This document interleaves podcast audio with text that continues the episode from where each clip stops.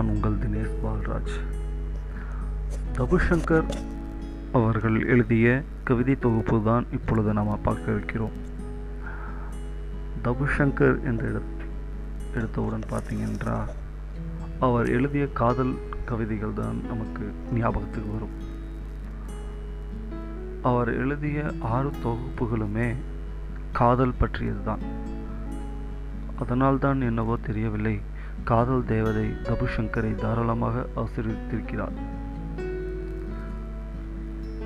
உலகம் எட்டு பக்கமும் காற்றாலும் எல்லா பக்கமும் காதலாலும் சூழப்பட்டிருக்கிறது. காதலில் கைகளில்தான் பூமி பந்தை சுழற்றி கொண்டிருக்கின்றன. ஆதாம் ஏவால் கடித்த ஆப்பிள் இன்னும் தீரவே இல்லை. கடிக்க கடிக்க குறையாமல் வளர்ந்து கொண்டே இருக்கிறது காதல் ஆப்பிள்.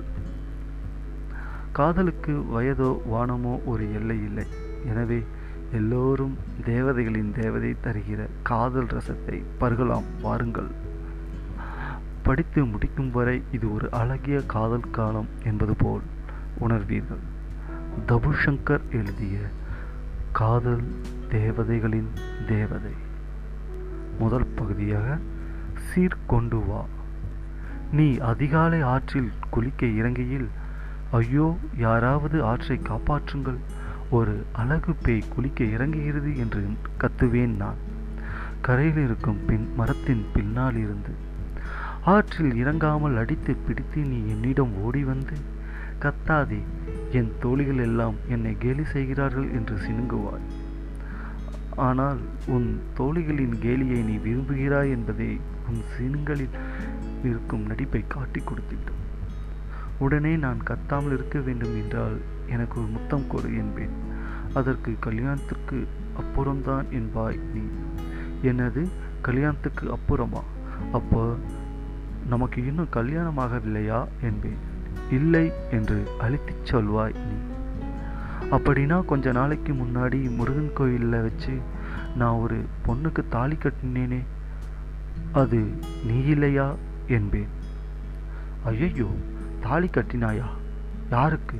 என்று அழுது ஆர்ப்பாட்டம் செய்வாய். ஆனால் அதிலும் நடிப்புதான் இருக்கும். ஏனெனில் கொஞ்ச நேரம் கழித்து நான் தாலி கட்டினது வேறு யாருக்கும் இல்லடி. உனக்குத்தான் என் கனவில் என்று நான் சொல்வேன் என்பது உனக்கு தெரியும்.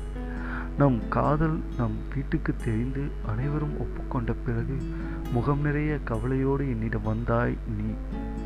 என்ன என்று கேட்டதற்கு நீங்கள் ரொம்ப பணக்காரங்க. நாங்கள் ரொம்ப ஏழை.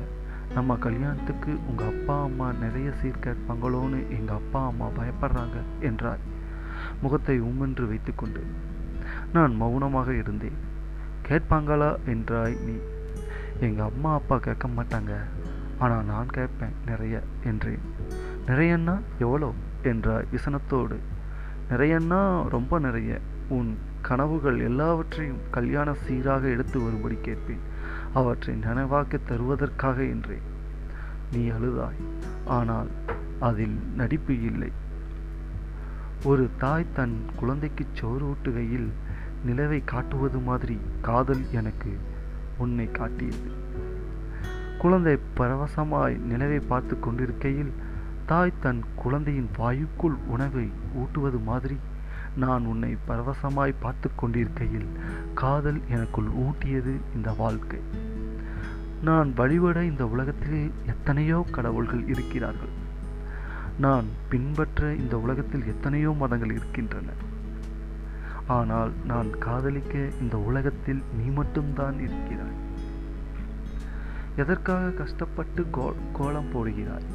பேசாமல் வாசலிலேயே சிறிது நேரம் உட்கார்ந்திருப்போதும் நீ எப்போதும் தலை குனிந்து வெக்கப்படுவதால் உன் மதிப்புமிக்க வெட்கத்தை எல்லாம் இந்த பூமி மட்டுமே தரிசிக்க முடிகிறது.